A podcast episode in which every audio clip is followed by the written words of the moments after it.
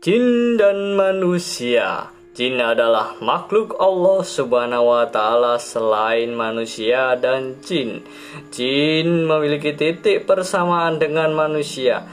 Sama-sama berakal, memiliki kemampuan dalam memilih kebenaran dan keburukan.